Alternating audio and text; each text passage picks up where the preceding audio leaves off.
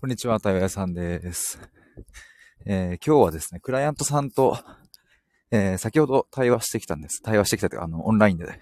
えー、対話したんですけども、まあ、そこでたどり着いた感情の鮮度の話が結構面白かったので、それをちょっと共有しようと思います。ちなみに今ちょっとね、駅まで爆速で、え向かっていて、ちょっとね、息が上がって、すでに上がっているという。すいません、ちょっと息ははしててごめんなさい。えっ、ー、と、まあ、この感情の鮮度の話はですね、あの、去年とかからも YouTube とかスタイフで発信しているので、もしかすると聞き覚えのある方もいらっしゃるかもわかんないですけど、あの、今日クライアントさんとの対話の中でも、この鮮度の話になって、で、僕がですね、あの、この話をするときに、いつも何に例えるかというと、あの、お刺身とか、あと産地直送とか、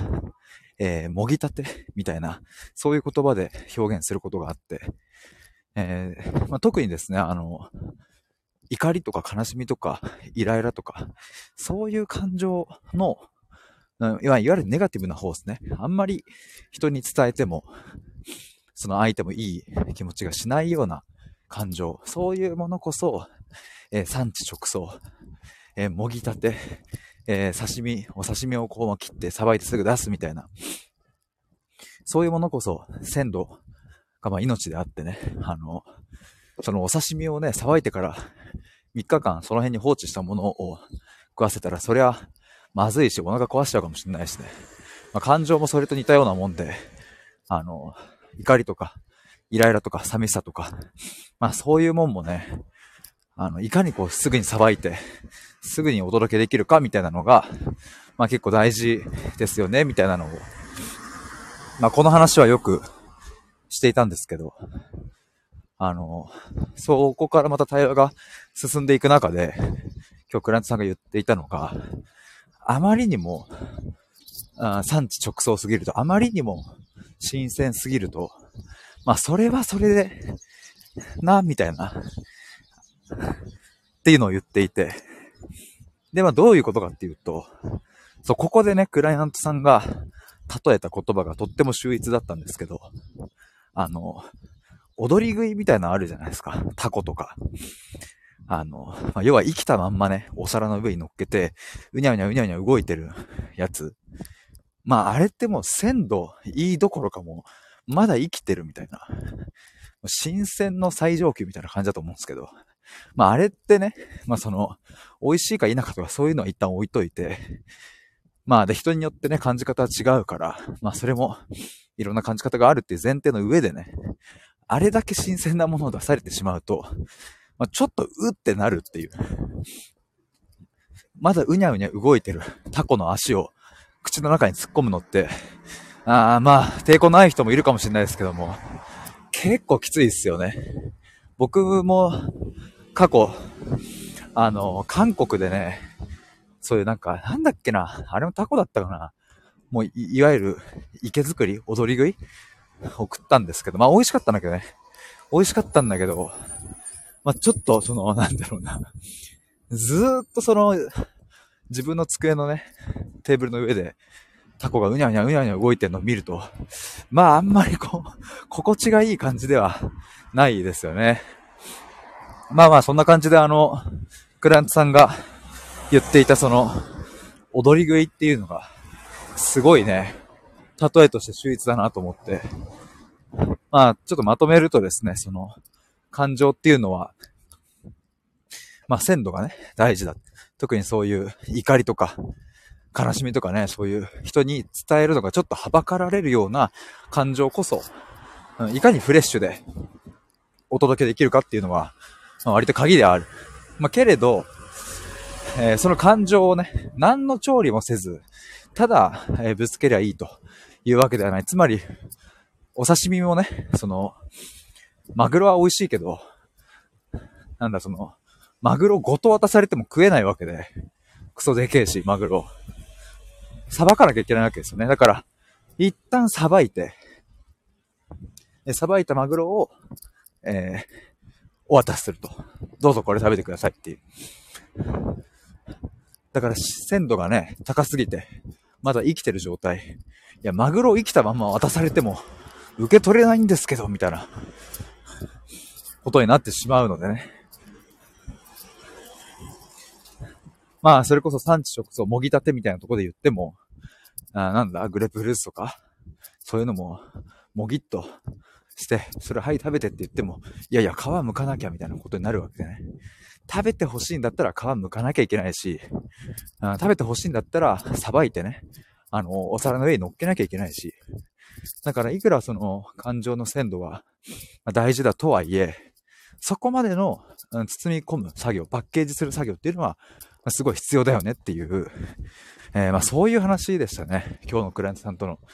めちゃくちゃ面白いですね。僕も、まあ普段ね、あの僕は対応申し込んでもらって、僕が聞き手になるわけですけども、まあこうしてね、いろんなクライアントさんと話す中で、僕自身も自分の価値観がアップデートされて、もうこれ、もう、あの、すべてのクライアントさんの中で僕はこれが起きるので、本当にありがたいなと思うんですけど。あ、愛子さん、こんにちは、どうもどうも。すぐには、えー、すぐに話したい、これなんだろう、すぐには、はざきたい時と、熟して話したいと、あ、話したいか。すぐに話したいときと、熟して話したいときがあるってことですよね。確かに熟すも大事ですね。これもよく出てきますね。クラントさんとの対話の中で。気が熟すのを待つって、これも僕がよく発信することのうちの一つですけど。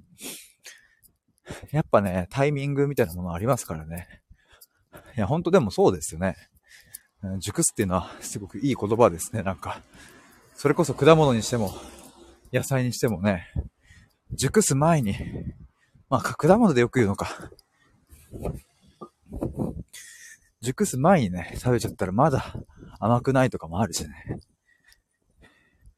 あ、愛子さん、すぐに裁きたい時か、裁きたい、えー、時と熟したい、熟して話したい時があると。そういうのも、なんかこう、自分が一つの、まあ農家だったり、八百屋さんだったりわかんないですけど、そういうお店だとした時に、あ、これはすぐ、さばいて出した方がいいな。これは、まださばかないで熟して持っておいた方がいいだとか、なんかそういう視点が、なんかね、自分が店だとしてね、みたいな、すごいなんか今、イメージ湧いてきましたわ。それこそね、マグロがせっかく仕入れられたのに、えー、ずっと置いとくわけにはいかないしね。まあ逆に、あまだ売れてないバナナを無理やり売りつけるわけにもいかないし、だったら置いといた方がいいし、みたいな。そこら辺のこう区別みたいなものが、ね、自分の中でね、ついていったりすると、うん、なんか、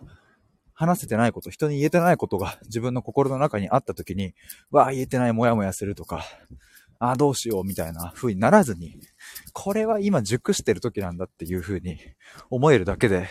まあちょっと心軽くなるんじゃないかなと思うし、むしろ、むしろ熟すっていう行為がね、その後のお互いの関係性にね、いい方向に行ったりとかするわけなのでね。えー、ってな感じで、あ、やばい。ごめんなさい、今ちょっと、むっちゃ早歩きで駅まで来て。あ、やばい。ちょっと来週の大阪、ミシルさんとトークイベントが1月15日にあるんですけど、ちょっとそれに向けてね、ちょっと髪切っとこうと思って、今日髪を切りに行きます。ちなみにこの配信のアーカイブの概要欄に、ミシルさんとのトークイベントとか、対話会とか、もろもろリンクを貼っ付けておりますので、えー、ぜひ覗いてみてみてください。大阪のトークイベントはアーカイブ視聴とか、えっ、ー、と、あ、オンライン配信アーカイブ視聴があるので、1月の末まで見れるので、えー、ぜひ見てほしいです。ここでしか聞けない話というのを、そういうテーマでね、ミシェルさんに本の話を深く深く聞いていくので、えー、てなわけで、あ、愛子さんお疲れ様です。ありがとうございました。よし。これで間に合ったか。では、ありがとうございました。バイバーイ。